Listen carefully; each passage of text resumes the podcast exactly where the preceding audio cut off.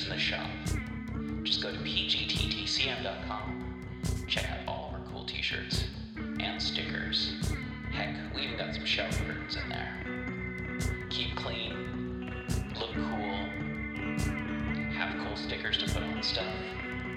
Join us on Patreon, get a free sticker.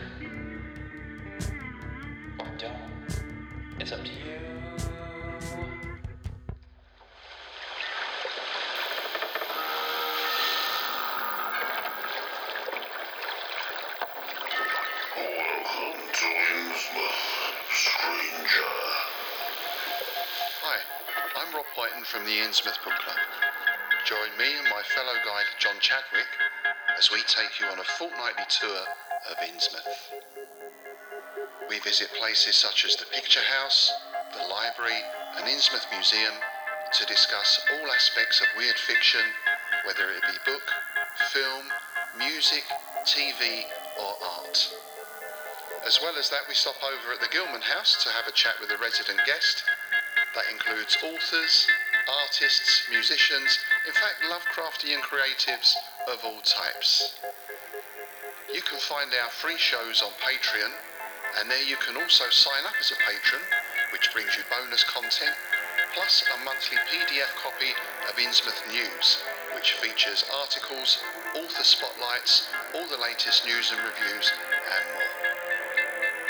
You can find us at patreon.com forward slash Innsmouth BC. We hope to see you soon because remember, Innsmouth isn't just a place, it's a state of mind.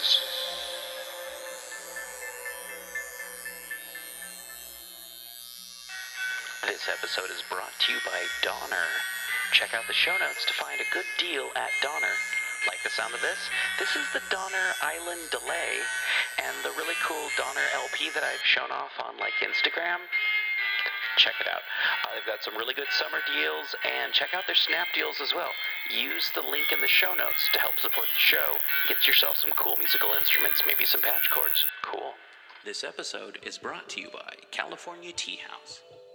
California Tea House is a family owned tea store where you can find some of the world's best loose leaf tea and organic herbal tea blends.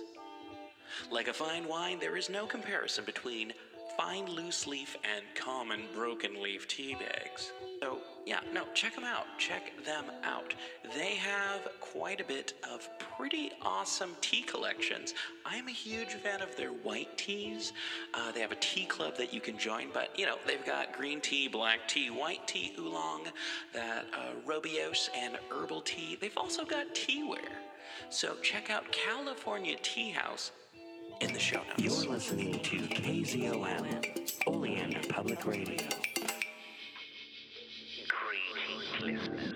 It is I, DB Spitzer and Farmer Dave, here once again to talk to you about the Cthulhu mythos, its books, its monsters, its unfortunate human casualties, its timeline in general, and even its tangential bits, like the dreamlands or things of a weird nature that are Lovecraftian leaning. Once more we head into those dark woods, further feeling those malevolent forces upon us.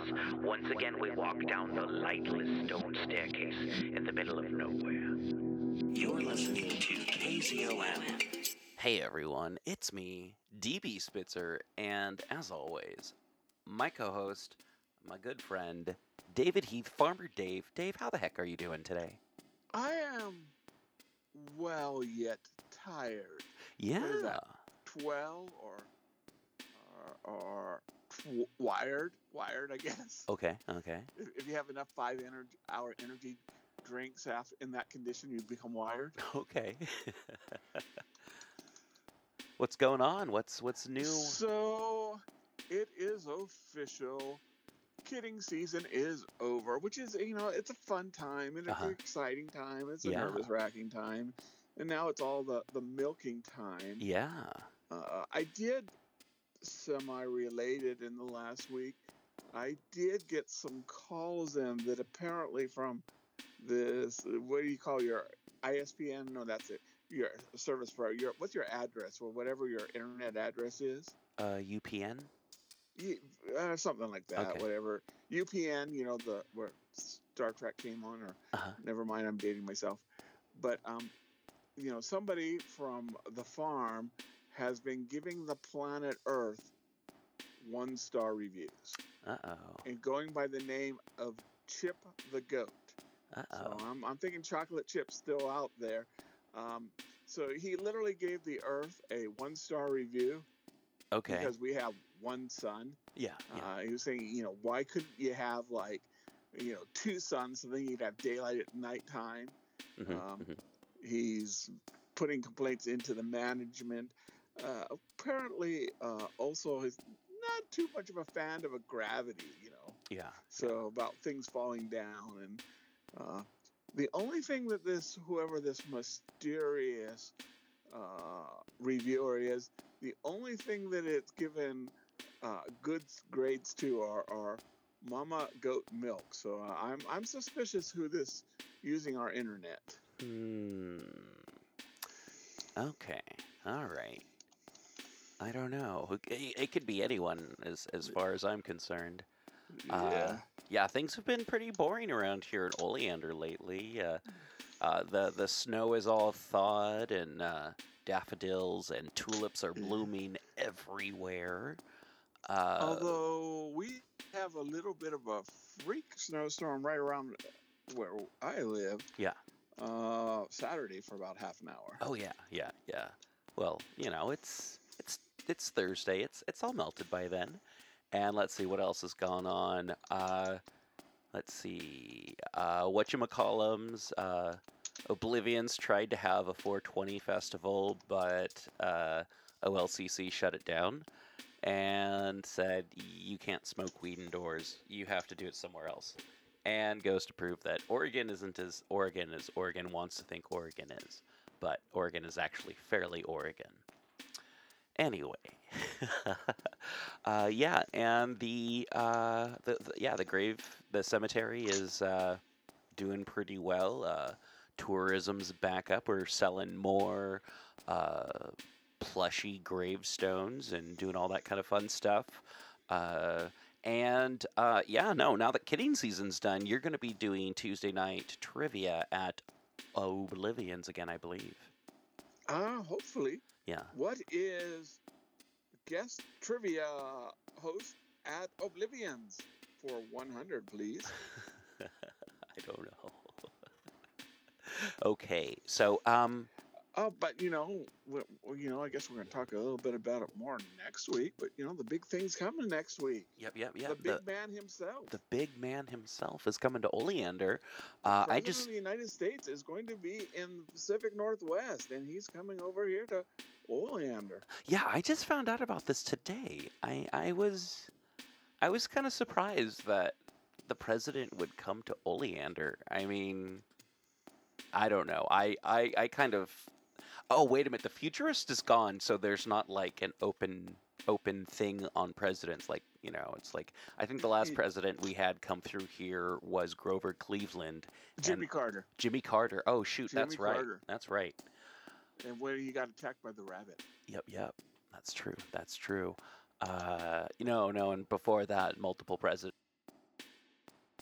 officially cannot talk about any of that stuff anymore. Uh, I had my news feed shut down, so um, yeah. This week we are talking about. Uh, The the other big man. oh, I just realized uh, we're talking about someone in the Cthulhu mythos whose name we uh, are we allowed to say it? So so go ahead and say it, and and then I I'm going to to say something. Okay. Hastur. Yes, and and so this is coming from our good friend Ken Hite. Yeah. According to Ken Hite, on um, at least one, maybe two panels that I've seen him on, that the Yeah. Hastur the Unspeakable Yeah. is a Duluthian heresy. Oh, okay, okay. That Dil- this comes from Duluth or Derleth, Yeah. and it was this, comma that, comma Hastur, comma the Unspeakable, comma this, that, that, and like one of the chains. Okay, okay. and that Derleth erased the comma and made it Hastur the Unspeakable. Gotcha. All right. Well, now, now, if I'm putting words in your mouth, please call and tell us. But I remember at least twice different panels I've seen him say that. oh sure, yeah, yeah, yeah. No, no. I've I've I've uh, been on at least one panel where he said that, and I have heard him say that on Ken and Robin talk about stuff. So, yeah. So really, it, it's Hastur the Speakable. okay, good to know. Good to know. All right. So, uh, and, and, and Darla, Dar- I, Dar- I think. Yeah. Well, we kind of go in. We'll. Go, I mean, we'll, I'm sure we're going to talk about where Hastur came from. sure. But yeah. you know, Darla's kind of built the guy up, Definitely. or built the the, the deity up.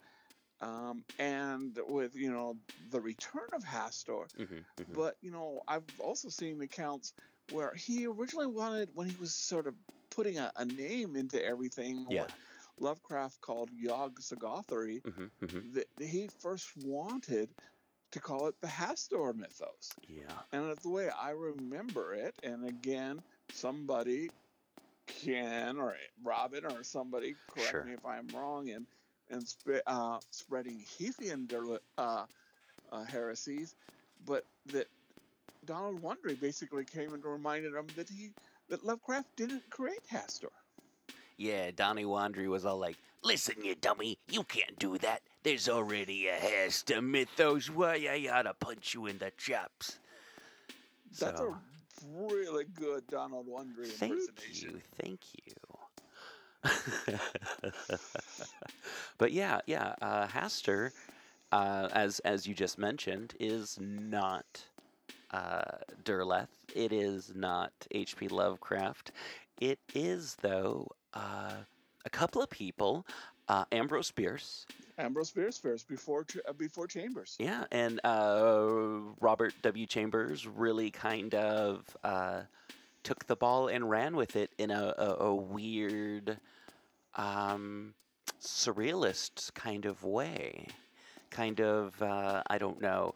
Uh, I, I don't want to say like folk horror, but kind of like modern horror in a way that is like horror of that time.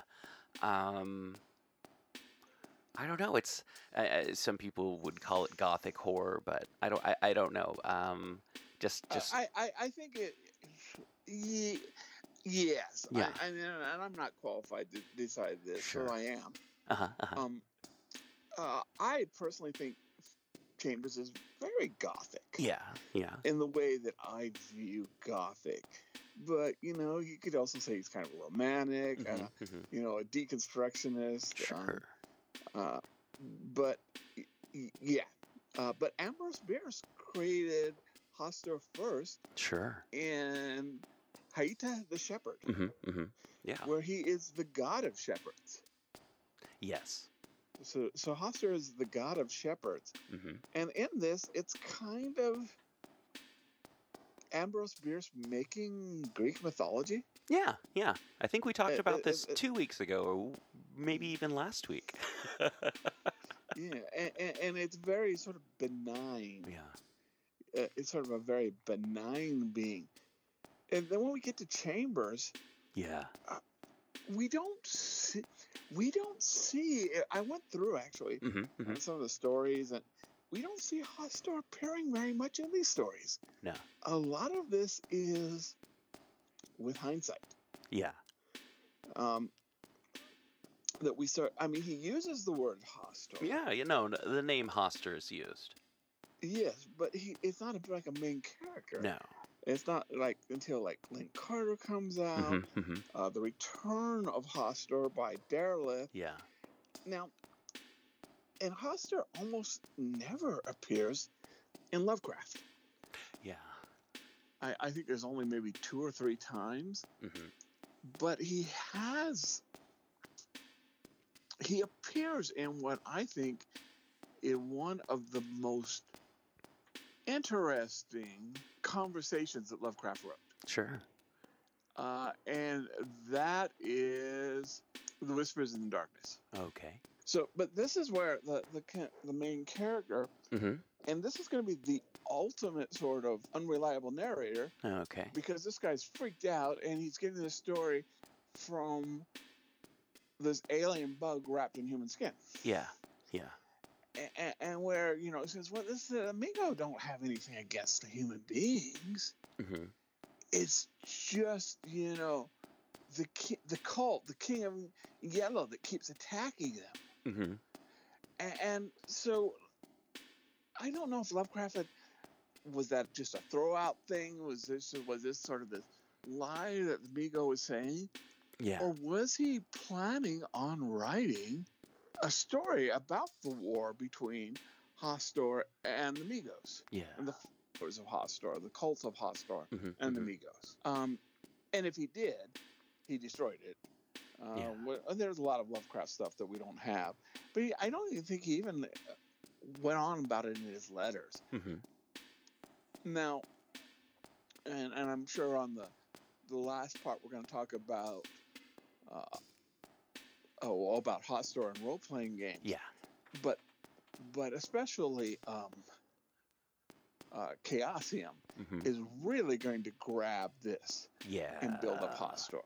hmm hmm Definitely. I, I feel like uh, like some of the old uh, some of the old uh, Cthulhu uh, fan magazines like Crypt of Cthulhu uh, really went with this too.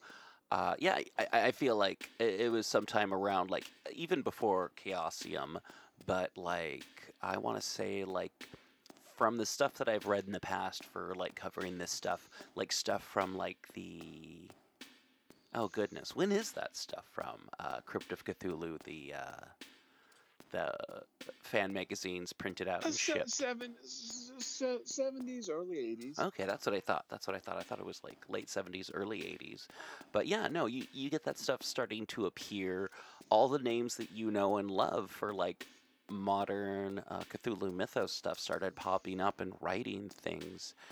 And that's. Um, and then, then in the 90s, I feel like you had another kind of like Hastur kind of explosion. Like sometime around 94, 95, people were like, you know, Cthulhu, everything's Cthulhu, everything's this, everything's all these, you know, and then it just kind of like exploded again with this kind of like raw, dirty power, this this like Hastur mythos stuff, and it started getting more creepy and like more like I don't know, like linking up things and expanding upon what Carcosa was, and the King in Yellow and how it linked to it, and who uh, you know, Cassilda and everyone, and uh, you know, just just like the whole Hastur mythos, trying to expand upon it with like kind of like this like dirty, edgy grunginess of the time with a lot of art and stuff like that. I feel.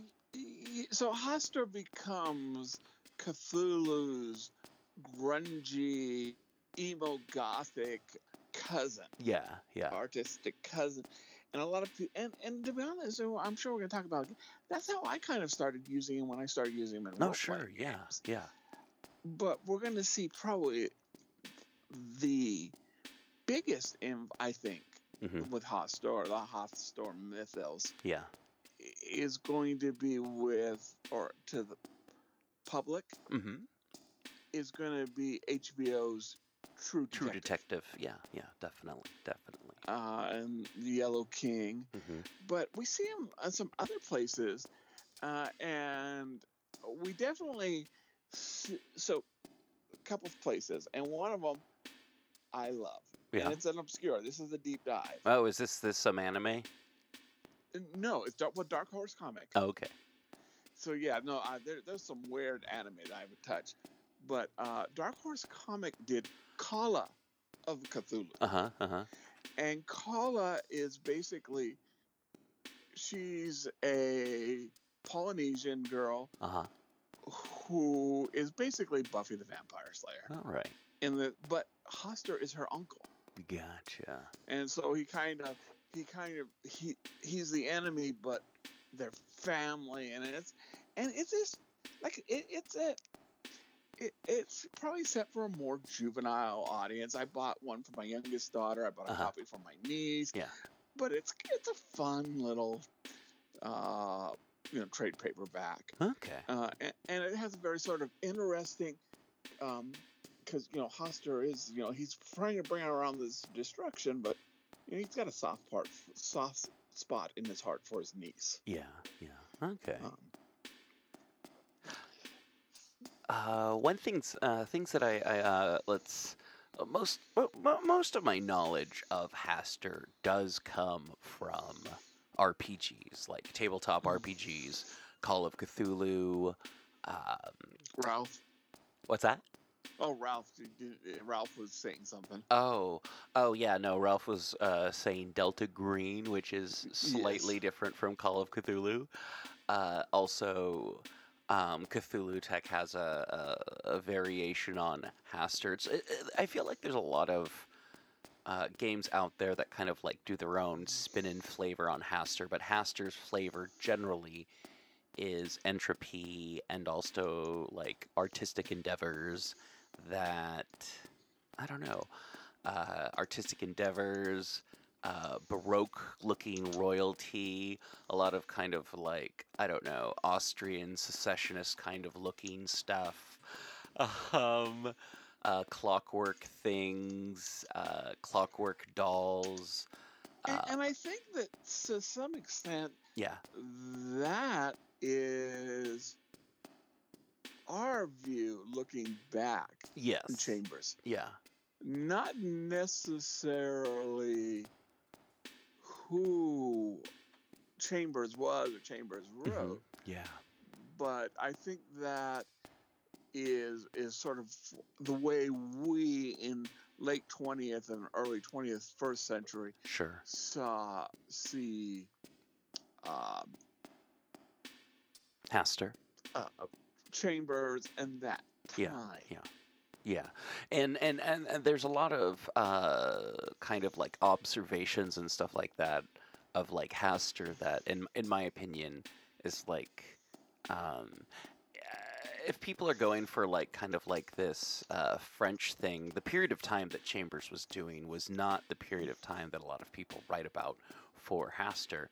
Um, but I do kind of like the idea that Hastur pulls in kind of like the opulent, weird cities that uh, then like burn to the ground or swallowed whole by earthquakes or whatever, and they become part of Carcosa, uh, the, the the world that Hastur's avatar, the King in Yellow, inhabits. I mean, that's like one chunk of the Hastur mythos right there that doesn't necessarily uh, jibe with other aspects of the Hastur mythos. Like Hastur's Cthulhu's cousin. Hastur is this big, uh, elongated squid-like thing. Um, but there's also elongated, elongated squid-like things that live in uh, the uh, Lake of Hali. I mean, depending on who you read and what you read, there's a lot of interpretations. And I kind of feel like it's less about who Hastur is and more about who the person is. If things are changing constantly, uh, I don't know. Just a thought. Yeah, and, and I'll tell you uh, where my sort of everybody's got sort of this view. A lot of people, you know, view Hastur is the King in Yellow. Yeah, yeah. You, you, this, you know, sort of fancy robe, yellow, you know, person in his golden robes with his Mhm, face mhm. covered. For a, it was the picture that was on the Call Cthulhu Fourth Edition Yeah. where it's this sort of huge blobular creature but with like no bones Yeah. Yeah. and, and, and to me that and, and that's you know that has been sort of my representation in my mind of who Hastur Mhm. looks like and, and I did uh, well before I talk a little bit more about uh, how I use it in role playing games but that was sort of my the representation that I used Gotcha. and, and so so much of uh so much of uh Lovecraft i i is defined by the role playing game, Sure. Yeah. especially the modern, because Lovecraft threw so little out sometimes. yeah. I mean, Mhm, he wrote a lot, yes, but like I said, a Hastur, who is associated with him enough that, you know, Lovecraft's number one fanboy, Daryl, thought he invented him. Yeah, yeah. The- But and the truth is, Lovecraft's writings, not counting you know his his write ups, uh, you know, on supernatural writing, uh-huh. you know, in this description of, of Chambers' writings, Yeah. less than half a page. Yeah, yeah, yeah.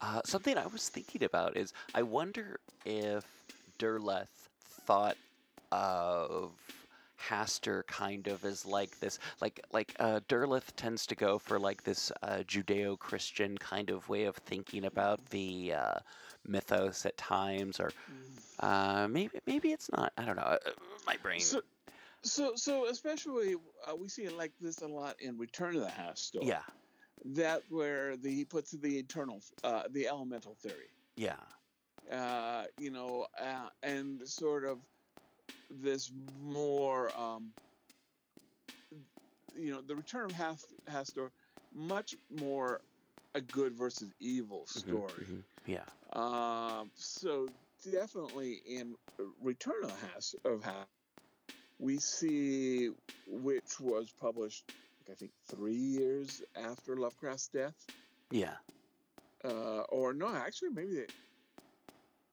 might have been just the year after. But I mean, it was pretty, pretty um, close. Mhm. Uh, so yeah, so a lot of the heresies end up are associated with Hastur, yeah, and, and one of the things that Derleth does to tie the whole mythos together sure, uh, is that in the Return of Hastur, the Shoggoths, uh, you know, they say "Tikkaliki lai, tikkaliki lai," uh huh, like uh, the um, uh, penguins in, um, or the sh- uh, in Poe, but in the Shoggoths, yeah, in um, uh, oh, uh, at the Mountains of Madness. no, thank you very much. Uh-huh. So he, he's definitely trying to tie these two worlds together. Sure, yeah. Huh. That's interesting.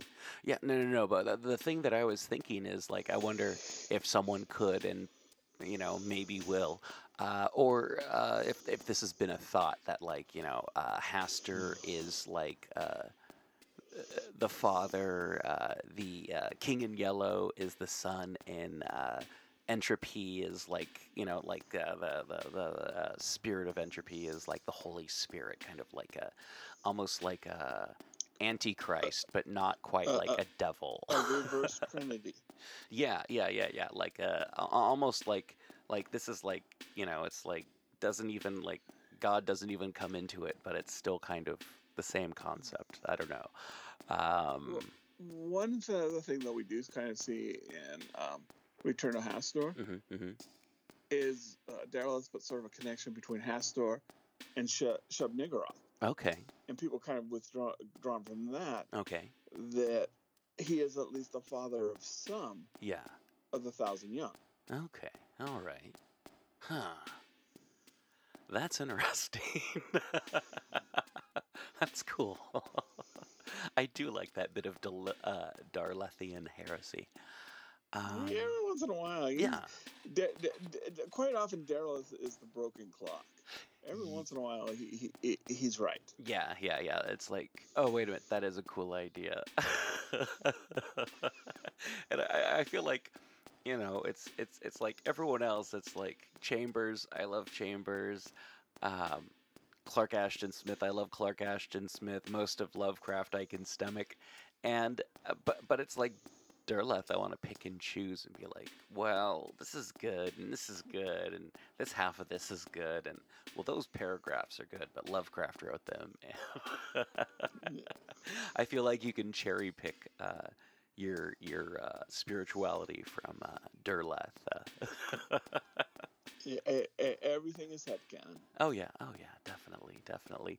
And I feel like uh, if you want to go an extent larger for like headcanon, that's like, oh, this is awesome for role playing. It's Lin Carter all the way. Lin Carter uh, would write stuff, and it'd just be like, well, you know, I, I think you know most people write stories, but Lin Carter writes writes like would write like, oh, I need to write a chapter for the Necronomicon. Okay, this is what I think it would sound like. Anyway but Yeah, and uh, speaking of writings, it's like the book associated with Hastur is The King in Yellow, the play Yes. The King in Yellow. And, you know, it's it's a crazy, crazy thing. And sorry, there's someone hammering outside. But um, yeah, uh, Hastur uh, linked with the King in Yellow, the play, the two-act play. Uh, if you hear the first half, you're fine. If you hear the second half, you go crazy. Uh, Hastur is linked with the yellow sign, and if you see the yellow sign, you know about Hastur. And uh, I mean, uh, where does all this stuff come from, Dave? Um, the yellow sign, I think, is Chambers. Chambers. Yeah, yeah. I'm pretty sure. Again, now a lot of it is we are going to get from Chaosium Yeah. because Chaosium is going to want to, s- and I'm not saying that's a bad thing. No, no, no. but they're no. going to want to sell you dice with the yellow sign on it. Mhm, they're mhm. gonna they're gonna want you to um you know b- buy their adventures with uh the handouts with the Mhm. colors the, the yellow sign Yeah, um so yeah, yeah. It's fun stuff, but it's it's uh yeah, and and and just to remind people, there's there's two yellow signs out there that that are are commonly used. One is public domain, and it starts with a circle, and then has some squiggles and like a horseshoe at the bottom of it. And that's the one from Pelgrane Press, and the one from Chaosium is not uh, is not free to use. So and, and that's the one it looks kind of like the question mark on top and Yeah, yeah, yeah, yeah. It looks uh, looks looks like uh, question marks in a blender. but it's it's So- the one that's been and- and around for like the last twenty years or so. So the yellow sign does appear Uh-huh. or is discussed in in the King Yellow, Yeah, yeah, but it is. Uh, I- I don't think he describes it. uh, it, it it's it's kind of like vaguely described, but not enough that you'd go, oh, I think I can draw that. Yeah, so I think it enough to, to give you an idea and to where the different companies that do produce their own, hmm they were kind of given guidelines. Yeah, yeah, yeah. Let's see, what else about Hastur is there that we need to discuss?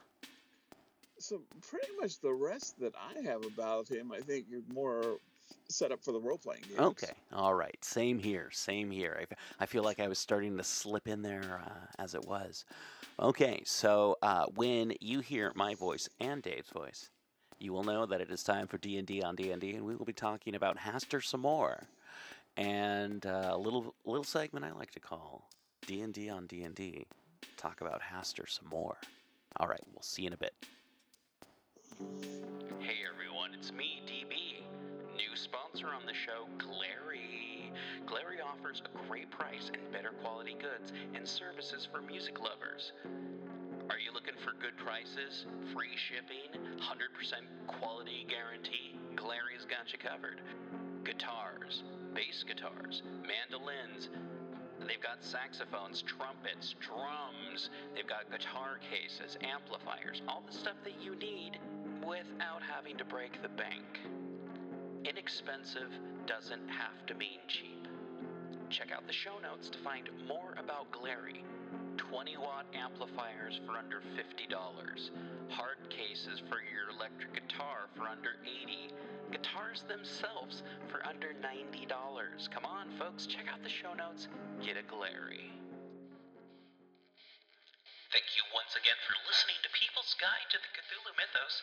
You can help show your support by going to the show notes and following any of the links that'll tell you how to support the show and how to support our guests. And thank you to all of our guests who you can find in the show notes. Rate, review, subscribe, and remember, patrons get priority access to asking us questions, suggesting topics, even, I don't know, uh, submitting stuff.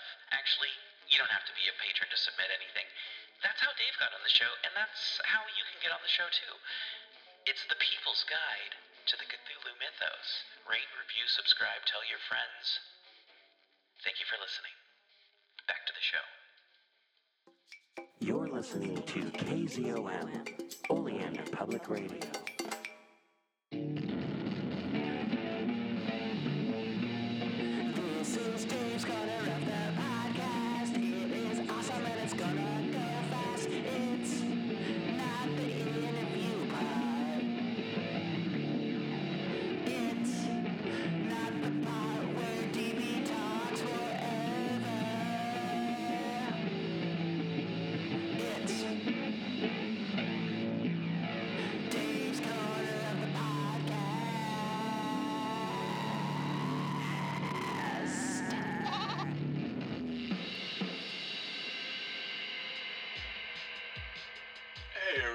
Is David, and this is the part where I normally talk to someone, but instead, I'll be talking to myself. Well, of course, I'll be talking to you, but since you're not here, I'm kind of talking to myself.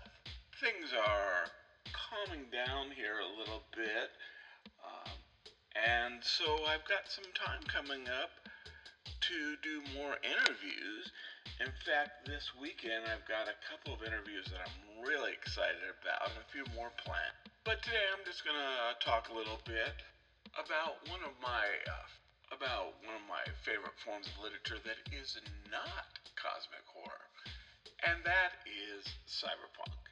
And if you listen to this show, you know, you listen to me and uh, DB Talk, we're both huge fans of uh, cyberpunk and the fiction surrounding it, as well as the ver- different forms of cyberpunk games. I think it was last week or maybe the week before where we talked a little bit about where the word came from and how it was uh, Bruce Bethke that coined the term in a short story, and that he basically took out uh, three by five cards and wrote a bunch of uh, terms, tech terms, and then sort of thug terms until he came up with cyberpunk that he liked, and how he regrets to this day that he did not copyright the word cyberpunk. The word cyberpunk to describe these uh, early 80s authors of uh, new wave science fiction William Gibson, Bruce Sterling, uh, Beth Key, uh, John Walter Williams uh, was actually coined or at least popularized by Gardner Douglas uh, in his editorials in Isaac Asimov magazine. Despite how it may have felt at the time, cyberpunk wasn't just invented when Neuromancer came out. William Gibson William Gibson's novel was amazing. It was revolutionary. It was groundbreaking. It was all those things that we said it was in 1983 and still is. But it wasn't 100% created in a vacuum. Gibson based it on other things. The movement would be based on things that came before. Uh, many 1970s movies, such as uh, The Forbin Project, THX 1138, Silent Running, and of course, uh, the writings of Philip K. Dick. But I want to talk now about four things that influenced cyberpunk that date back to the 1920s and before. The first is going to be noir. Back in 1983, critics were scrambling not only to describe the concepts and ideas that were in Neuromancer, but also Gibson's writing style. And almost every review, every deconstruction at the time called it a modern noir. In fact, I would say that Neuromancer is more of a noir story than a science fiction story. Its setting is very much science fiction post World War III. Uh, cy- what we now call you know cyberpunk, the sprawl setting, but its story is a noir, and if you were to strip down to its basic tropes, get rid of this giant orbital, you know, space station, uh, that clone ninjas, uh, cyberspace. It's basically the story out of luck criminal who is pulled back into the game for one last heist. That is the you know the ultimate noir trope. We have all these other tropes that we see there. The mysterious patron. Uh, Molly Millions is definitely, you know, the femme fatale. Instead of being the alcoholic hero, Case is the drug hero. The line in Neuromancer that the street finds its own uses for things is the most noir right thing that come out in decades. And I think Gibson has been very open in interviews in the last 40 years that he was definitely influenced by the hard-boiled detective noir literature of the you know 20s, 30s, uh, post World War II up to the 50s. And then the next one I want to talk about is maybe not as influential as the others, but I still think it should be discussed. And if I were to ask you, what was the first cyborg in literature? You'd probably guess, uh, you know, Steve Ox, Austin, you know, the Six Million Dollar Man, maybe some 60s, you know, Japanese uh, anime, but it's actually a 1911 French hero called the Nyctalope, which uh, is a word that means an animal that can see in the dark. He was uh, created by John uh, de la Hire, and I'm sure I've mispronounced uh, the French name there. And he was a character that was first seen in a story called The Mystery of the 15, which was basically, it, it would go on for decades as this sort of pre Doc Savage, Doc Savage, but like I said, he predates Doc Savage by decades. And he's sort of this genius who goes around having all these adventures. Uh, his original stories tended to be very uh, Edgar Rice Burroughs, but he has an artificial heart, a robot heart, and this gives him, you know, extra strength. And one of the side effects is that he can see in the dark. Now, this is not really explained in the stories, which are, of course, written in French, and they're often not well translated into English. And there are some uh, Nyctalope uh, stories that are yet to be translated into English. Uh, but he's given this cyborg heart, and then it gives him the power to see in the dark. Later, since he's a public domain character, uh, there is a, quite a few uh, public domain stories. Later, he's made. It turns out that his family's like this high priest or of some night god, and that's why they get this power. But originally, it was sort of default. But this heart would also allow him to control his uh, the adrenaline, give him sort of super strength. If this story had been written in a more contemporary time, I think he probably would have been given cybernetic eyes uh, in addition to the, the cybernetic heart.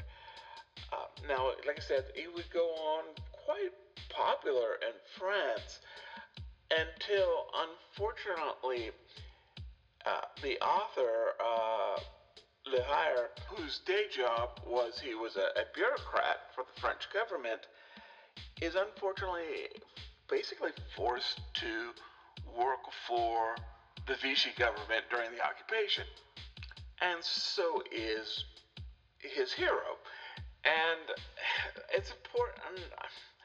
I mean, it was a very sort of hard time, and and Le was never. He didn't commit any of the atrocities, but he did uphold the bureaucracy. And there is some changes in his character's character too. In early 20s and 30s stories, he speaks sort of very positively about the ROM.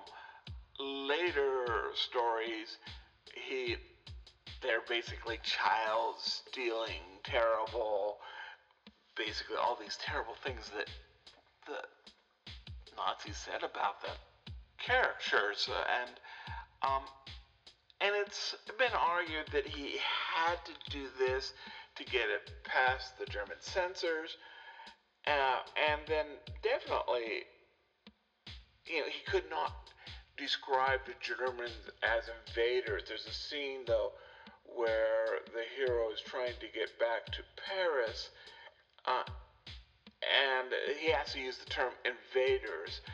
Uh, but uh, to be honest, it's one of I think the better descriptions of just how horrible war, especially sort of not well known in the United States, is how devastating it was on the people who lived in the the rural areas of France as they tried hard to evacuate into an area where there was no war. Um, so, yes. And, and, his son, I think, tries well to try to uh, redeem the character, but that's one of the reasons is, and okay, I have to admit, yeah, that your creator was a collaborator, even though he didn't commit any atrocities, is kind of the reason why um, the character has sort of disappeared into history. But because it is a public domain character, there are some, especially in the 21st century, some attempts to sort of redeem the character uh, in different writings. So when I was a child and before the term cyberpunk was created, I had heard of this play called RUR for Rossum's Universal Robots. And I had heard, of course, that that was the origin of the word robot. And these robots were not machines. They weren't Robbie the robot. Uh, they weren't R2D2 or C3PO. These were organic, biologically created human slaves. And that, you know, the word robot was basically a form of the Czech word uh, for forced labor. Now, this is the part where I tell you I'm going to be talking about a play that was written in 1921. I'm talking about a 101 year old play that influenced modern science fiction greatly. There's going to be spoilers. The play's over 100 years old. I, I think I can say some things about it. And so I was really surprised to find that my grandmother, of all people, had a collection of plays that were published in the 20s that included RUR. I was so excited that I was finally going to read the, this prima facie source of, you know, science fiction. And, and I was 12, 13 when I read it. And, and a couple things. One is almost always if you're going to read a play, it's much better to watch it. And there's a couple of versions on YouTube, and but it's an interesting story to read, but it's designed to be watched. So if you get a chance, and every once in a while, local theater troops or will will show it, or maybe even um, you can see it. Um, like I said, a couple versions on YouTube. So I would, if you get a chance, definitely worth watching. I mean, it's a good read, but it's it's designed to be watched, and in a lot of ways, RUR is this fantasy in the same way. Ray Bradbury's Martian Chronicles is a fantasy more than a science fiction. So some of these things that we you you see in the play or you read is not maybe meant to be taken literally. So as the robots, these biological creatures, start replacing human beings, human beings become infernal. And the robots overcome their sterility when they obtain the ability to fall in love. Even at 13, I got this. That doesn't happen. You know, love doesn't a sterile race fertile, but it it's symbolic. It's an allegory. And the same way that that Rossum had discovered before the play that a type of algae could be used to create this artificial people. And yeah, it, it's pure fantasy, but you know, Čapek was basically describing stem cells without knowing what they are 101 years ago. So, you know, the, the guy deserves some credit. We also see very strong class struggle. In this work, the robots are representative of, you know, the workers, the laborers. And the scientists and the corporation and the, the corporate people on the island are representative of the elite, but also there are link as the audience. And class struggle is going to be a huge issue in the 20s. We're going to see this in a lot of literature. We are going to see it in The Jungle, The Great Gatsby, The Grapes of Wrath. Now, we see this in cyberpunk, where there is the struggle between the haves and the have nots. But again, it's more of a how the haves, how the corporations influence the individual, the hero or the anti hero. And I feel this is because of noir's influence. But we see the pendulum swinging back, where we see things like Elysium, the uh, Matt Damon uh, vehicle, cyberpunk vehicle, that is greatly influenced by Neuromancer, but it's also influenced by stories such as RUR and Metropolis, which I'm going to get in a little bit later, where it is this class struggle, where the future has created an elite that is supported by the works and on the shoulders of the masses. We see sort of the extinction and the human beings by their own technology becoming infertile. We see this in uh, the children of men, but we also really see this this biological robots or androids in the writing of Philip K. Dick, uh, which of course you know becomes the the cyberpunk classic. Uh, you know, do androids dream of electric sheep becomes the classic movie Blade Runner, and it it's really it's really hard to stress how influential uh, Carl Čapek's uh, writings and plays were to a 21st century audience.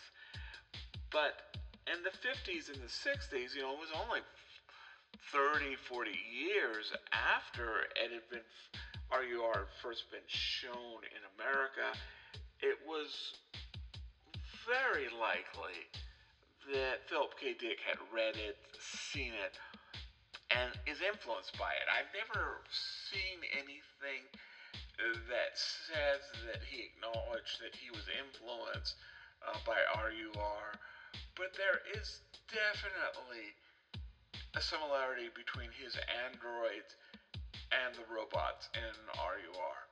And we do know that Philip K. Dick did, you know, he did get together with the people that he knew in his circle and sat around in his living room and they discussed philosophy and drugs, but science fiction.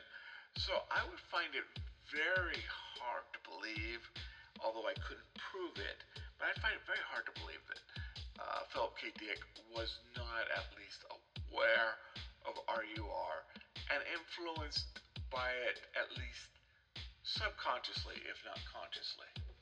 And finally, I want to talk a little bit about what, as far as I know, is the first full length science fiction movie, and that is Metropolis. Fritz Lang's 1927 science fiction classic. Now, I first saw it in the 80s in what I love, but is now the much maligned rock music version where they put uh, Queen and other bands in the background music.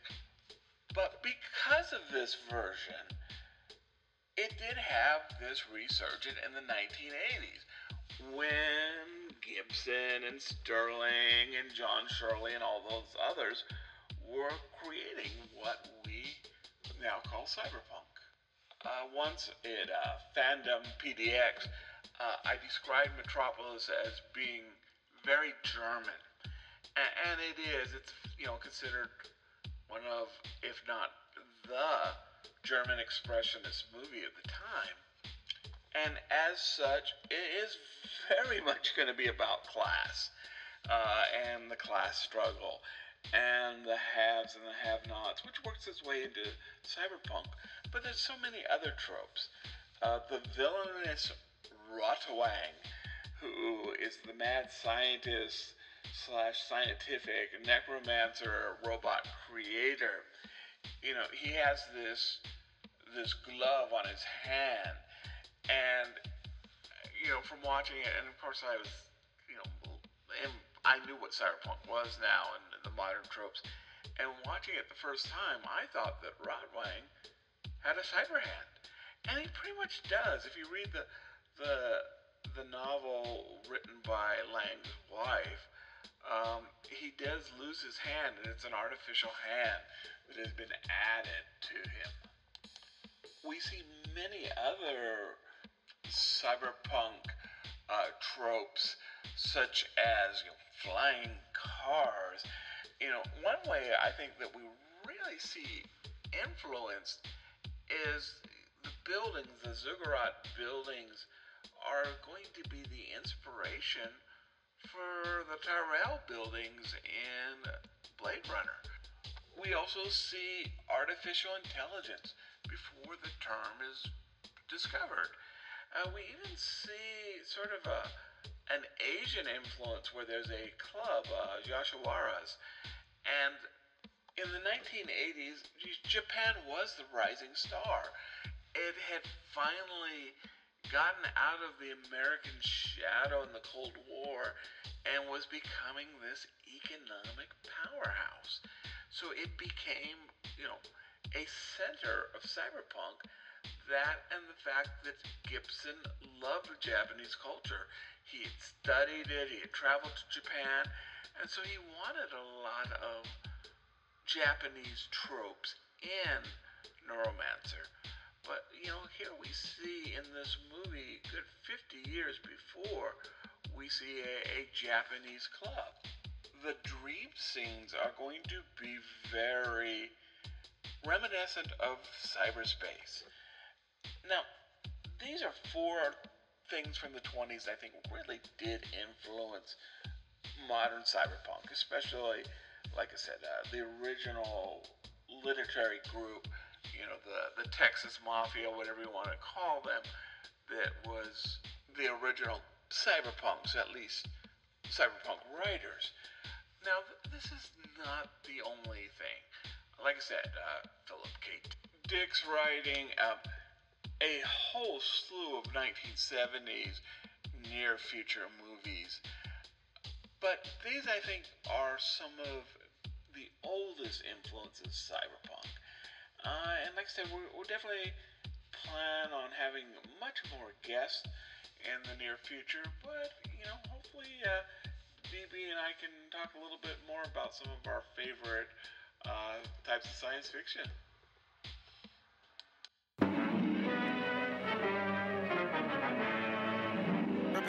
A spine tingling, nerve shattering podcast featuring all your favorite monsters. You won't believe your ears when you listen to Monster Kid Radio. Hear your host, Derek M. Koch, and his ever rotating stable of guests discuss your favorite classics and sometimes not so classic monster movies. Subscribe to Monster Kid Radio through iTunes or Stitcher, or visit monsterkidradio.net before the next weekly episode of Monster Kid Radio. Go through the archives for interviews with Sarah Karloff, Victoria Price, and Joel Hodgson. Listen to discussions about movies like Creature from the Black Lagoon, Island of Terror, and King Kong. And don't forget convention coverage from Monster Bash and the H.P. Lovecraft Film Festival, Classic Monsters, Modern Talk, and the head of Rondo Hatton, only on Monster Kid Radio.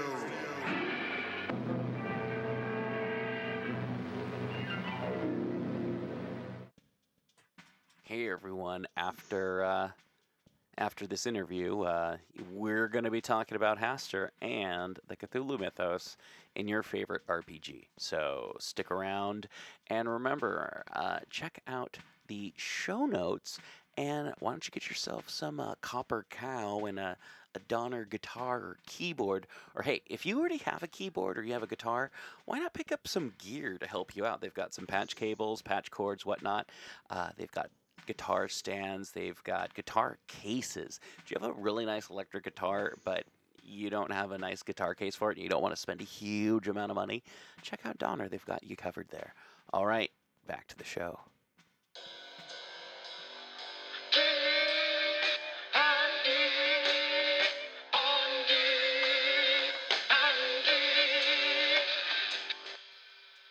Hey, Dave, how are you doing? How was your break?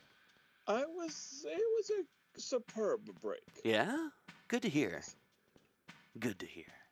So, we're talking about Hastur again, and uh, you you you said in the, the the first portion of the show that it's okay if we say Hastur a whole bunch, right? Um. Yes. Okay, it's not like we're talking Legal about disclaimer. yeah. The People's Guide to Cthulhu Mythos takes no claim on disasters that are done to your town because of the repeated use of the word Hastur. Hmm. Um, if if you do say uh, uh, uh, uh, Beetlegeist three times, that's that's your own problem. You have to deal with that. But yeah, we're telling you if you say Hastur multiple times, um, the worst thing that'll happen is your recording will stop. Hastur the Candyman. Yes. So, Dave, tell me about how you have used Hastur in a game other than Call of Cthulhu. So how about this? Completely radical 5e Uh huh. Hastur, but not the King in Yellow. Okay. Hastur as Ambrose Bierce envisioned him in Haïta, God of the Shepherd. Oh, okay. Or Haïta the Shepherd. Uh, Okay. The God of the Shepherds. So just as a shepherd god. Yeah, as a, so I would make him a life god, I think, Mm-hmm. or nature. Sure. You know, the the five E's, the domains are a little bit different. There's not as many. They're a little bit more control, but nature, uh, life, mm-hmm. um, and he's sort of a yeah. He, he, he the, there's no description. Yeah. It's mainly this dude that's in love, Mhm. you know, that's praying, and it's kind of this. Well, be careful what you wish for. Mhm, mhm. But but Haïta is uh, in Haïta, Hastur is kind of cool. Yeah. I mean, he's not he's not this malignant force that Derleth described him as, yeah. and and that might freak a few char- a few players out. Mhm, But mhm. yeah, in a campaign, you know, they're always they, oh, we got to be careful that that cleric of of Hastur because it turned out he's just a nature cred- uh, cleric. Ooh, yeah, that'd be cool. That'd be cool. I got an idea. An art gallery opens up on Jig-Jig Street in Night City. Slowly drawing. Everyone's wearing kind of faded yellow hospital robes and stuff like that. It's kind of like art, but it's all about like violence and also about hospitalization and also about like, you know, um, violence against oneself and knowing oneself in the universe. But it's also, anyway, it's a thrill kill cult that uh, pretends to be uh, pretends to be a uh, artist troupe, but they make their money selling brain dances of uh, thrill kills. Boom. There is no, you know, Hastur is just a, a kind of a thought that they all believe in, but isn't like a real thing because you know no Cthulhu mythos in cyberpunk. But you steal concepts and ideas from it. And Yes, unless you're playing Cthulhu Punk, yeah, yeah, which is a uh, which is a, a GURPS. Yeah. Third edition. Yeah. Or if you just choose to have the Cthulhu mythos exist in your cyberpunk campaign, and uh, just have it be very, very, very, very, very far behind the scenes. No, no, definitely, and and I think it was one of the card games that had one one of the sections of it's one of the collectible called uh, card games, Cthulhu Uh-huh. or or one of them or Mythos, and one of the factors was basically um, art patrons. Ooh, cool. So you know you could have this uh, that not only that yeah that are are paying sort of th- this especially and this one you know definitely working up in a a cyberpunk but um, I would say also maybe you know a- any sort of modern campaign that sort of as chaos Yeah, that art is beauty art is crazy yeah, you know, and, and where you've got to kind of, they're trying to create a chaos on the street. Oh yeah, yeah.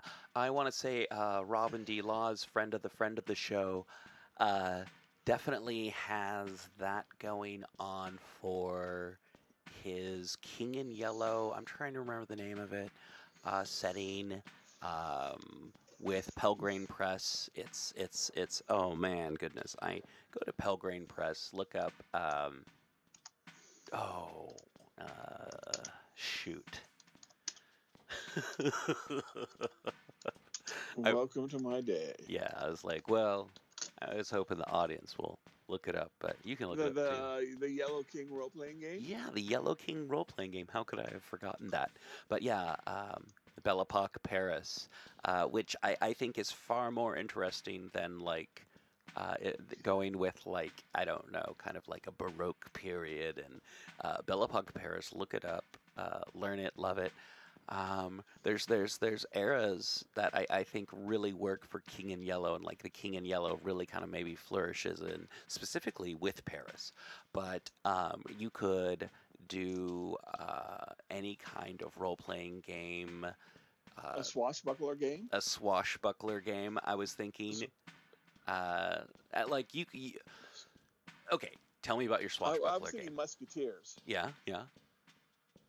But uh, yeah, no, no. I feel like you could do Paris set in any era, um, and uh, include uh, the Cthulhu mythos, uh, the Hastur mythos, any of that kind of stuff, and it's still gonna probably play. You could do uh, the Scarlet. No, no, wait. That's that's British. Is that British or is that French? The so Scarlet- Scarlet Pumpernickel is a English.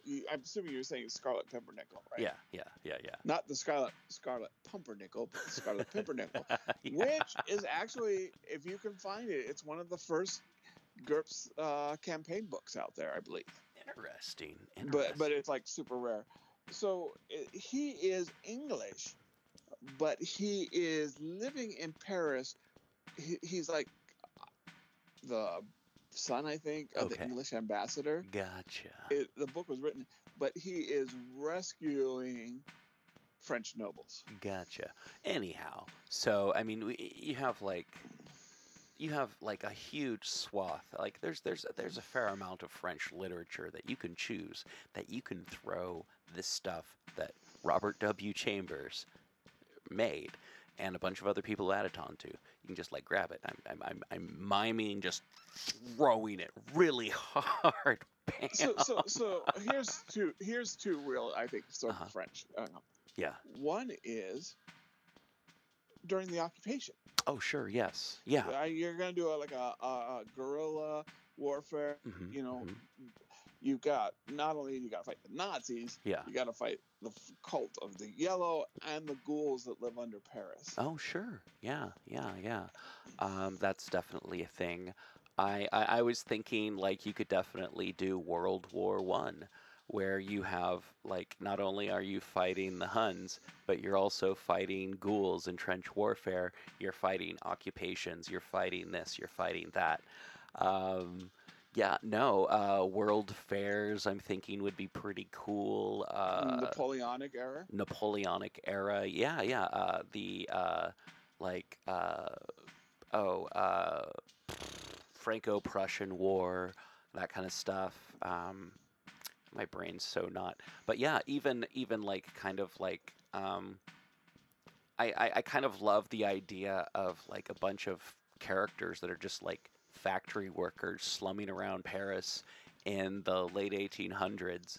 Um, maybe they're they're not factory workers. Maybe they're artists. Maybe they're this. Maybe they're that. And you could do I don't know any kind of role playing game system. You could I- I- it's it's like this kind of thing. It makes me go. You can do any kind of role playing game system as long as you're not like focusing on magic. Or maybe you do have magic in your night or your your late uh, 19th century game. Maybe it's Dungeons and Dragons, but it's late 19th century. Maybe it's Shadowrun, but it's late 19th century. And it's like slightly steampunky stuff and less, I don't know, cybery stuff. Um, I don't know. I, I, I generally don't make that recommendation, but hey, it's your game. Maybe you haven't thought of that yet. Um, but so I'm gonna I'm gonna take a, a one of my favorite French characters sure. and say combine it. Okay. And this is gonna. I mean, you gotta have a. You gotta have to have. It's gonna be tongue in cheek to some degree, hmm hmm and you gotta have the right group playing. Okay. The King of Yellow meets Barbarella.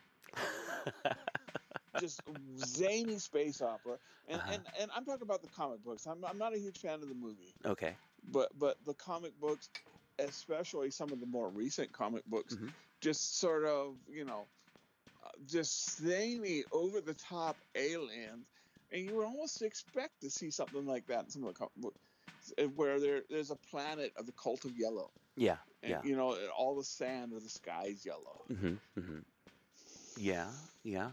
Um, I was, I was thinking about how you could use other cities other than France, of course, uh, or uh, other cities other than Paris, uh, for your your your uh, King in Yellow Hastur campaigns for sure. I, I believe Chaosium did an amazing job with their uh, various King in Yellow stuff. One in particular had a fair amount to do with, I believe, oh goodness, it was Italy. It might have been Paris, but it was definitely uh, like um, Campbell country for a bit. And, Um, if you, I'm going to say you want maybe in the United States, hmm hmm New Orleans, Yeah, I was gonna say New Orleans, uh, Quebec. Chicago, San Francisco. Like, I mean, granted, San Francisco is a bay, but I mean, King in Yellow. Uh, what we haven't really mentioned about is like Carcosa. The uh, I guess the, to- uh, the the the the what we're talking about is Carcosa is a city that constantly changes. Uh, then we have a lake, and then in the center of the lake we have where the play takes place in the palace of the queen. Um, all these things are kind of scattered elements when talking about the Hastur mythos, and I don't think they have any set place depending on who you are and what you're writing. But they're they're, they're all kind of like have been mentioned. Oh, I'm I feel like I'm doing a terrible job, Dave. Help me out. well, well, you kind of uh, what I was thinking would be a really good campaign, Mhm. or, or as really be a one shot. yeah. But let's say you're in 16th century England, Okay. and and the cult of Hastur really just they want to get their their play out there. All right. So they're going to recruit this new writer, uh, William Shakespeare, hmm Okay. uh, to, to, to write to do a, a modern version, a modern version that the whole world will see. Gotcha. And so the player's got to basically team up with Shakespeare and prevent him from writing what would be his masterpiece. Hmm. Okay. All right. I like that. I like that. Um, I was I was thinking about like what if you did a game that like okay, one thing that I feel like you can always have happen in a game and it doesn't matter what the time, what the date, what the setting is dumping people in Carcosa, a maze-like city that somehow you end up across the across the water in a, in a castle, uh, in, in in a palace, and I don't know. It's it's it's like I feel like you can use Carcosa in almost any setting. And and and it's it, it can be any tech level, it can be any whatever, and you just dump people in Carcosa for a short period of time, just kind of like even as a threat, as as a like kind of like this is the power of the king. The king can bring you in and out whenever they feel like it.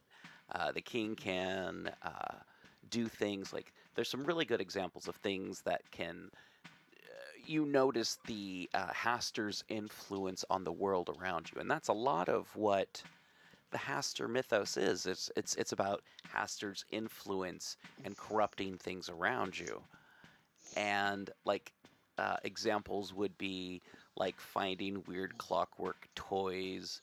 Um, kind. Oh man. Uh, can, can, can you think of any examples that uh, are, are of uh, that, that that give you uh, a, a feeling or a sense that Hastur is lurking? So, so I think who really gave us some good examples Mhm. is Chambers and Repairer of Reputations. okay.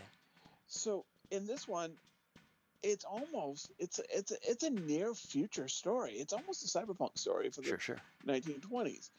It had it predicts World War One. Mm-hmm. Um, it predicts a military. I mean, things that don't, but a militarized America, Okay. suicide machines, Mm-hmm. Mm-hmm. and so you could start seeing things like that. That is the character cut between our reality or the character's reality Sure. Sure. Okay.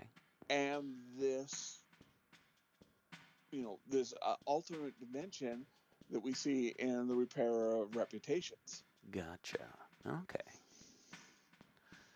Yeah, no, I was I was thinking more along the lines of uh, chambers and other stories within uh, the King in Yellow, like uh, finding uh, like goldfish made out of marble, or or, or, or, or even even like this house you've been to a lot of times and they didn't replace the carpet or the, the wallpaper but it's all more yellow Yeah.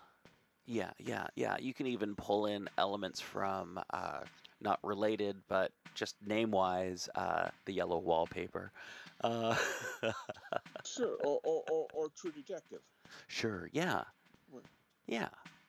Um, also, I want to say uh, there's elements of. Oh, goodness. Arthur Machen's stuff that I feel fits in well with the Hastur mythos in ways that I find hard to explain. Um, oh, yeah, no, Yeah. I, I, I do. I just do. Uh, you know you'll get easily think it's like three imposters yes, it's definitely. people they could all be in the same and, and, and, the, and to some extent through Cthulhu mythos they are but yeah they could all be in the same setting yeah and there's there's generally the sense of uneasiness creating this sense of uneasiness uh, having the play the king in yellow in it and where like they only see like the first half or maybe they see the whole thing and they're like what's the big deal? and then stuff just starts slowly changing around them. You know have it all start with them finding a book have it start with them finding a play you know um, finding sheet music finding an old film and it just kind of like everything else everything else in the game is going on as the game would go on but then you have this thing this influence of the king that keeps going and keeps going and keeps going and then boom you're at a point where you can't ignore the king anymore the king wants your attention. He is either going to uh, affect you directly or somehow figure a way to pull you into Carcosa. You need to witness something. You need to be a part of something. Something's going on with the king in yellow, and you, for some unknown reason, are part of it. Maybe someone will try and trick you and make you feel like you're actually next in line. Maybe uh, someone in your family was once invited to something and they didn't show up, and you're the last living person. Uh, maybe you're the sacrifice for a cult, but they want to trick you into making you believe that you are royalty or that you are somehow uh, going to inherit something that in this palace that you need to go to. Uh, there's, I don't know, I feel like it's so vague and so weird and so strange. You can do so many things with the king in yellow. You know, absolutely, including. I mean, you know, that's part of. That's why we play role playing games. That's why we are game masters, so that we Yeah. can we can do this. But you can really sort of maybe subvert people's expectation and make it the queen in yellow. Yeah, no, no. And I have to say, one thing that if you're going to do stuff with the King in Yellow, subverting expectations, especially if you're playing with gamers who've done stuff with Hastur, the King in Yellow, Carcosa, uh, the play, the King in Yellow, any of that stuff in the past. Uh, do stuff to subvert expectations. Don't do stuff to like totally make them go, oh, okay, so Byakhee are actually poodles? What? Um, yeah, no. Or, or, or, or, or if you're going to do it that way, do it for a while just to get them off guard when you really hit them. Oh yeah, yeah, yeah, yeah, yeah. No, subvert expectations. You could always have like a fake cult of Hastur that like get get everyone believing that Hastur's like this like benign nothing uh, shepherd god, and then smack him with the real thing. Yeah, exactly. well, I'm just a country kid who knows Hastur is this shepherd god. Well, I'm gonna go to this fancy art show and see some see some hay stacks, see some see some pictures of goats. This is not what I expected. Ah, I've been drawn into a world of mayhem and entropy and art. I don't know. You're the dungeon master. You're the you're the game master. You're the keeper of arcane lore. You've got a better idea of what's going to go better with your campaign than me and Dave do. We're just here to make suggestions. Although our suggestions are pretty awesome. Well, Combined, really are. we have uh, over a hundred years of gaming experience, I think. Uh, quite up there. I don't think a hundred. I don't think our ages quite make a hundred, but I know, but it sounded good. it did sound good. Over 50 years of gaming experience. Legal disclaimer: hundred years is not necessarily temporal time for these purposes. yeah, no, I I was talking about at the end of our lives, at least 100 years of gaming experience. Yes. Or do we? Yeah, anyway. So, uh, next week we're talking about something in the Cthulhu mythos, and I think it starts with an H or an I. I I believe it's going to start with an I. Oh. because among other things, uh, we are going to be talking about Innsmouth. Oh, I was thinking we're going to be finally talking about Iod. Um, You know, iod's a vegetable, an animal, and a mineral. yes. Um, so well, yeah, we'll be speaking some I things soon. Sure. Yeah, definitely some eye things, but not flying eye things. We've already covered those ones. Uh, I don't think we have any more flying eye monsters for a while, but we do have things that start with an eye. Yes. Yeah. All right, everyone. Thank you so much for listening. Uh, join us next week when we talk about eye things, and we probably will have a guest, so check that out. And thank you so much for listening. Remember to rate, review, subscribe, and click that notify bell. I'm kidding. This isn't. Oh, yeah, actually, no. This is on YouTube. So check that out.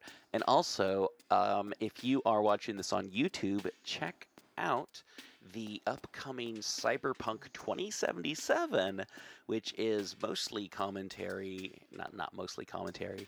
It's gameplay with a little bit of commentary, and it's my way of saying thanks to Dave so that he can watch it. And uh, yeah, Well, that's my way of saying you're welcome. no problem. You're welcome. Oh no, Oh, no, thank you. All right. Well, everyone, thank you again, and we'll see you next time. You say bye. Bye. All right. That was a good episode.